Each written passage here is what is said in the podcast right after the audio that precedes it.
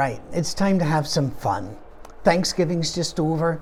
Christmas is on its way. And this is exciting times. Uh, so let's take a look at some of the Christmas stories that we get from our songs and our Christmas traditions. This in no wise is going to be a series of devotional talks, but merely just fun ones. Matthew chapter two is the only place we see the visit from the wise men of the East. The other gospel writers never mention it. And it doesn't seem to be mentioned, in fact, uh, very much at all for the first, let's say, one hundred years after Jesus. But then people picked up on the Matthew story and they began to embellish it, and it continued to be embellished until in eighteen fifty-seven in, uh, let's see, what was that? Williamsport, Pennsylvania, a man wrote the song, "We Three Kings of Orient Are," and it continues to grow. Well, they're never called kings anywhere in Scripture. And again, we're very limited. It's just Matthew. So we don't know that we don't know their names. Those names were supplied later in medieval times. So once again, it was just a writer in their imagination. Nothing dastardly or awful, just people imagining. Because this is a pretty cool thing. Here are people that are not Jews and they've traveled quite a far away. They've seen the star. And so they have come to worship God. Well, there's a lot here. Uh, first of all, we need to take a look at the word magi. It uh, it comes from magus. This it's the same word that gives us magician, and it does mean wise men. It also could mean you know scholars and counselors. Uh, these men were probably Zoroastrian, uh, which was a religion comes out of Persia. And they were known uh, for reading the stars, watching the stars. Um, they were astrologists back during a time when astrology was thought of as a science and as something which could be useful. But they were also studying the stars for some reason, and they knew that a special one had come and what that portended. So they went and they worshiped Jesus, but they did not show up the night of his birth. Well, I know in the nativity scenes they do, along with cut-out sheep and donkeys and the shepherds. It was a very non-silent night if you if you follow the nativity scenes, but that's not no. In fact, um, they probably arrived a year to two years after the birth of Jesus. We get that because they came to the house in which he was staying, and when Herod, who was hunting, uh, he became aware of this, and so he decided to hunt this new king child. Uh, he backtracked, figured out how much time they'd spent on the road, and so he he went up to two years uh, that they had been on this journey. And by the way, the slaughter of the innocents, uh, that has been a big teaching uh, throughout history, really, uh, but we find it nowhere but in Matthew. And so we can always assume it took place because Herod was the kind of guy that would have no problem killing babies all day long. He killed some of his own family without batting an eye. It, it wasn't going to be a huge massacre, but you know, any loss of a child is horrendous beyond words. But I've seen people, I've seen the paintings where there were just scores of children in a pile, and um, one child in a pile is horrid enough. Bethlehem was small enough that the slaughter of the innocents, if it took place as Matthew put it, um, probably would have amounted to three or four children. And I imagine the, the tears of their mothers and fathers never ended, never ended. But that's a different subject. We're going to try to keep with the wise men today. Why is it that these men are so important to us? Well, I think it's because we we hear prophecy being fulfilled, which Matthew was all about. He was all about that Jesus was the promised Messiah, the anointed one of God, the one prophesied uh, to be king of the Jews and king of, of the entire world.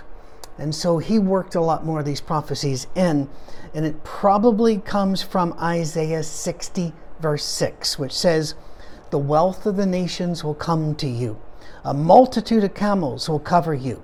The young camels of Midian and Ephah, all those from Sheba will come. They will bring gold and frankincense and will bear news of the praises of the Lord."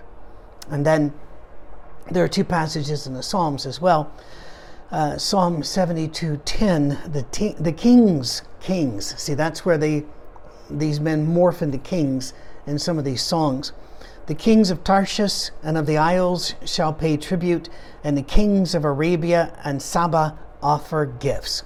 And then Psalm seventy-two fifteen, and there may be given to him gold from Arabia. And so from all of this develops, well, these must have been the wise men. They must have also been kings.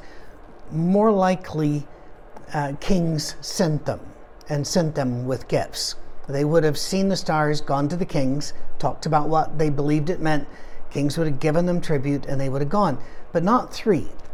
Uh, there may have only been three wise men, but they would not have traveled with those kind of goods across those kinds of deserts with all of the brigands, the robbers, the other tribes, hostile tribesmen. They wouldn't have gone there without a huge company. And so again, these Old Testament passages, all of these camels are coming. Well, the camels, uh, generally, when you're being covered by camels, it means that you're being given gifts and gifts and gifts. Um, the, the prophecy here can mean a few different things, but certainly it can be fulfilled in Matthew with the coming of these emissaries with a large group to protect them, keep the food going. There were always a lot of things to do to make a journey back then. So you would need a large group, but not too large, because you have to be balanced with food supply. It was a tough time to be alive. The gospel, again, never mentions the number of them, and it might surprise you to know that at least half of the Christian world, the Eastern Orthodox half, says that there are twelve magi. And why twelve? It's it's not exact science, but it's thought to be mirroring the twelve tribes of Israel, the twelve apostles. twelve was just a number that they liked back then. Um, and by the way, Psalm uh, seventy-two eleven, may all kings fall down before him. So once again, were these is this then saying these wise men were kings? No, if they fall down before the Christ child and they were sent by kings, that is in effect those kings bowing down. It's the way they used language back then. They are um, very wise men. They are, uh, as I said, probably Zoroastrian, um, fascinating religion, uh, still around, but very small, very, very small. They are under constant threat by Muslims. Uh, of course, Christians haven't treated them well either. But one of the main reasons they're small is their marriage rules. Uh, they have to marry within the faith. They're not evangelistic. Uh, and, and so they're, the very very rules of their faith make them dwindle. Uh, it, it's not as extreme as the Shakers, a religious group in America that um, decided that all sex was sinful, even that between married people. And so whenever you converted, the men would have to leave the marriage, the women have to leave the marriage, women go to one set of dorms, men to the other, and never the twain shall meet. The Shakers only lasted for about a generation, and we can see why. All right, Zoroastrianism is not that bad, but it has some real tight rules. All of that just to say, here's one of those wonderful little songs we sing this time of year, don't the rest of it. And you might have thought it was all about history, or you might have thought it was all about myth, and the truth is, it's kind of both. I hope that your family had a great Thanksgiving time.